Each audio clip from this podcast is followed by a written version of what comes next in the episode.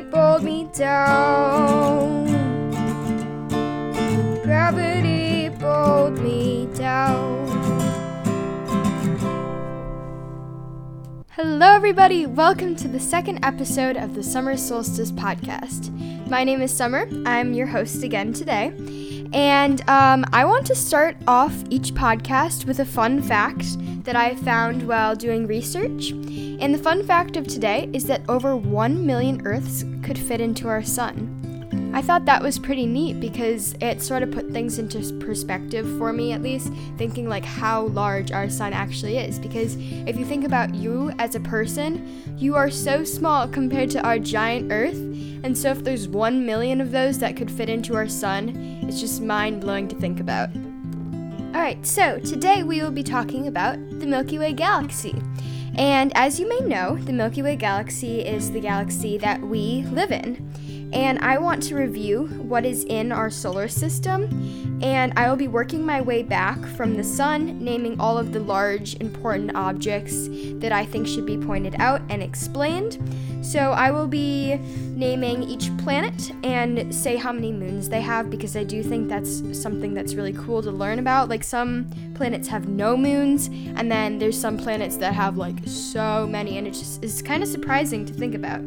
I want to go over what belts are in our solar system. I know there's only two, but I want to talk about those and break them down so that everyone can understand them in a good way. And then I want to talk about the Oort cloud, which is kind of a fun topic. It is so unknown, but I want to try and get out what I know about it. And then I also will do a segment of um, what's happening today so that we can keep up with what NASA has been learning about outer space and other things that people have found. Alright, I'm just gonna jump right into it. I will start at Mercury. And Mercury has zero moons. Next after Mercury is Venus, which also has zero moons. And then after that is us. And we have one moon, which uh, most of us know. and then after Earth, there is Mars, which has two moons. After Mars, there's Jupiter, which has 79 moons. So that's kind of wild to think about that Mercury could have zero moons, and then Jupiter's over here, like hogging all of the moons. 79, like that's crazy.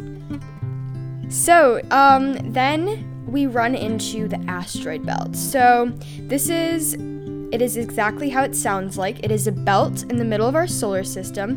It is in the orbit of Mars and Jupiter, and it is made of small and large rock dust.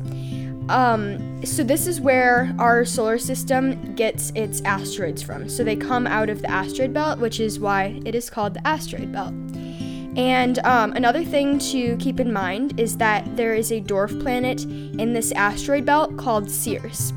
And it is in between Mars and Jupiter, which would make it in the asteroid belt. Alright, so continuing to move, we have, um, we're moving on to Saturn which also has a large amount of moons. It has 62 moons. And then um, right after Saturn, we have Uranus, which has 27 moons. And then Neptune, which is our final planet, it has 14 moons. So you could t- kind of tell that once we move farther away from the sun, the amount of moons um, increased by a lot. So in the middle, at like Jupiter and Saturn, there's a lot more moons versus like um, Neptune had 14, and then Mercury, which was the very, very first planet, had zero. So that's just something to think about a little bit. So, next, right after Neptune, is Pluto, which you need to remember is a dwarf planet, even though I always say I want it to be an actual planet because I think it is just so cute. And we finally, because of the New Horizons spacecraft, which they had um, launched a little while back, they had got pictures of it, and it's just it's such a pretty dwarf planet. I wish it was a planet, but it's not. So, um, Pluto has five moons. And then after Pluto, we run into the Kuiper Belt, which is another belt similar to the asteroid belt, but starts at Neptune and works its way out farther into the solar system. And as I said, the New Horizons spacecraft had studied Pluto. It also studied the Kuiper Belt. So, within the Kuiper Belt, there is space debris, and it is really icy because if you remember, it's pretty far from the sun, so it doesn't get a lot of heat, therefore, the space debris is pretty icy. And so, that is mainly what is within the Kuiper Belt. Alright, so I would like to move on to the Oort cloud, which is extremely unknown in our solar system. The only things we know about it is from little observation that we've done on it, and it is often described as a bubble that is around our solar system. And it is a working hypothesis. So, like I said, not a lot is known about it. All we know is that it is a bubble shape around our solar system that we've seen when taking pictures. We've seen the little circle that is around our solar system, and we don't know where it ends. But we do know that there that's where our solar system gets its comets. So, like I said before, asteroids come out of the asteroid belt. We have some icy sta- space debris from the Kuiper belt, but that's not super important. But then our comets come out of the Oort cloud. And if you're wondering how that's spelled, it's O O R T and then cloud. And so, yeah, just keep in mind it is super unknown. The only things they found about it is this little information here. So, I do apologize for that. so, like I had mentioned in the beginning, I wanted to start a segment of what's happening today. So, I'll be talking about things that have happened recently that NASA has found or that anyone else has found. So, I want to start this talking about um, an asteroid. So, about a little over a week ago, an asteroid almost hit us, and NASA did not identify it right away, which is super scary for us to think about because if we didn't know about this, we potentially could have been wiped out, which is a scary thought clearly.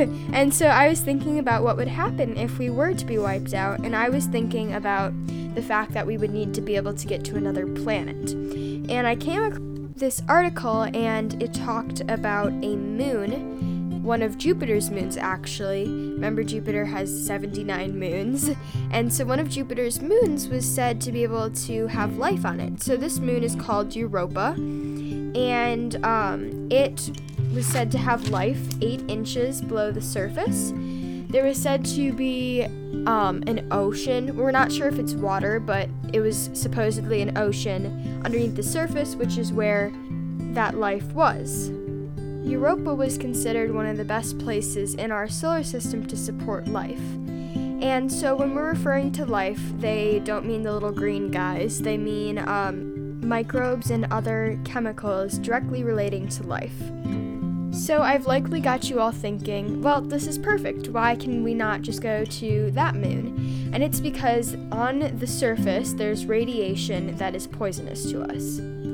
So, how we know that this radiation is poisonous is because there are plumes, which shoot up water, so it's actually water under pressure or water that sprays from the ground.